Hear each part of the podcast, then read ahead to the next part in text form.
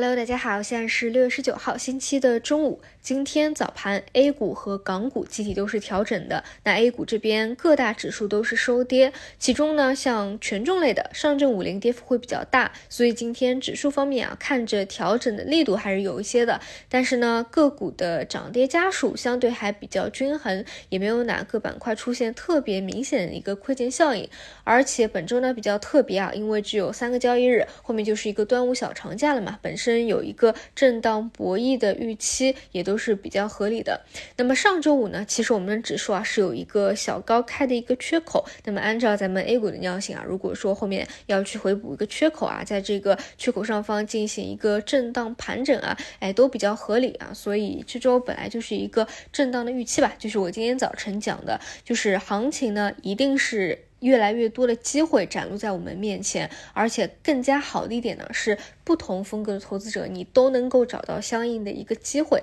但是一定要记住，它绝对不是一蹴而就的，就现在立马就直接给你反弹反转上去。毕竟啊，未来啊，哪怕真的像我预期的一样，后半年能够有一个反转的行情，你要知道，它上方一步一步的上去，压力都是很大的，你得一步一步的进行一个突破，而且还得搭配宏观数据的一个验证震啊。所以这个底部的区间保持一个低吸的思路，总归是没。问题的啊，记住低吸负三代追高呢，你就很容易短期是要被套的啊，而且这个阶段呢，它不乏还有震荡回调的一个预期在。因此，在这两周啊，如果有回调的时候啊，更多是积极的把握属于你的那个机会。那周末和今天早晨给大家盘过了，比如说你就是做价值投资的，你也不喜欢那么折腾，那其实像金特估、中特估的一个低估是值得你去看的。目前来说呢，中特估不算在轮动的分支当中啊，只是有一些个别的个股和分支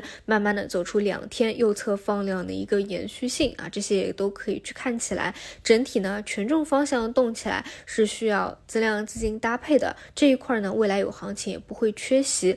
那如果说是做复苏链的方向，那就是重点看汽车产业链。今天汽车的表现依旧是非常不错啊，趋势股是继续延续一个拉升，而且这些呢，你回过头来去复盘啊，因为本身就叠加一个超跌位置非常低，又共振了指数的一个反弹，所以你看它的这个幅度啊，其实是非常。可观的。那除此以外呢，我个人比较注重的还有一个无人驾驶的分支，不仅仅是 AI 给它的一个加持，其实本身政策上也都是有 L 三出台的一个预期的。那么我周末的时候还特别给大家录了一期自动驾驶、无人驾驶的音频啊，给大家去讲了未来自动驾驶发展的三个发展的路径。和阶段啊，基本上今天盘面也是一个拉升。我周周五中午的时候还给大家讲过，周五呢是上午有一个回踩拉升的动作啊，那么今天可以看作是延续的一个拉升。更何况周末的时候还有奔驰 XGBT 进入整合汽车的这样一个消息的刺激，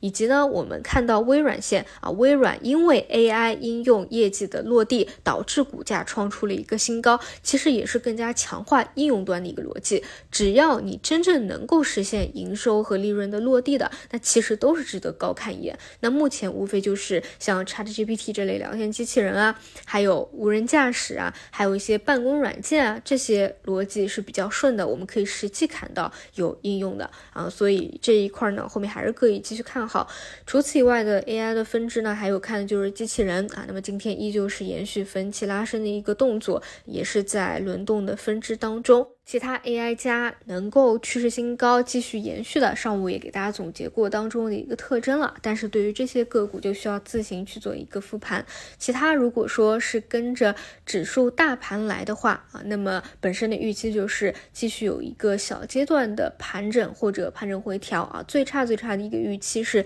跟前期做一个双底，但是这个回调呢，都是去找属于你的机会的时候啊。那这个得搭配着大盘的一个表现来。啊，那基本上就是这一些吧。今天早晨的走势还比较符合预期，那么我们就晚上再见。